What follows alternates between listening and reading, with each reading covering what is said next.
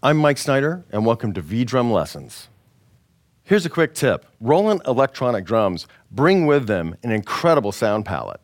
I can play as what is a very simple pattern. Let's say bass drum and snare drum.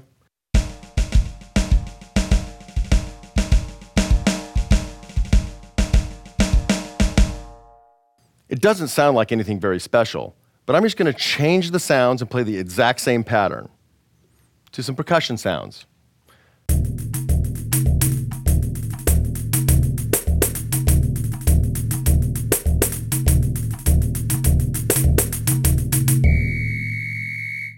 What was kind of simple and mundane becomes very cool. Try it.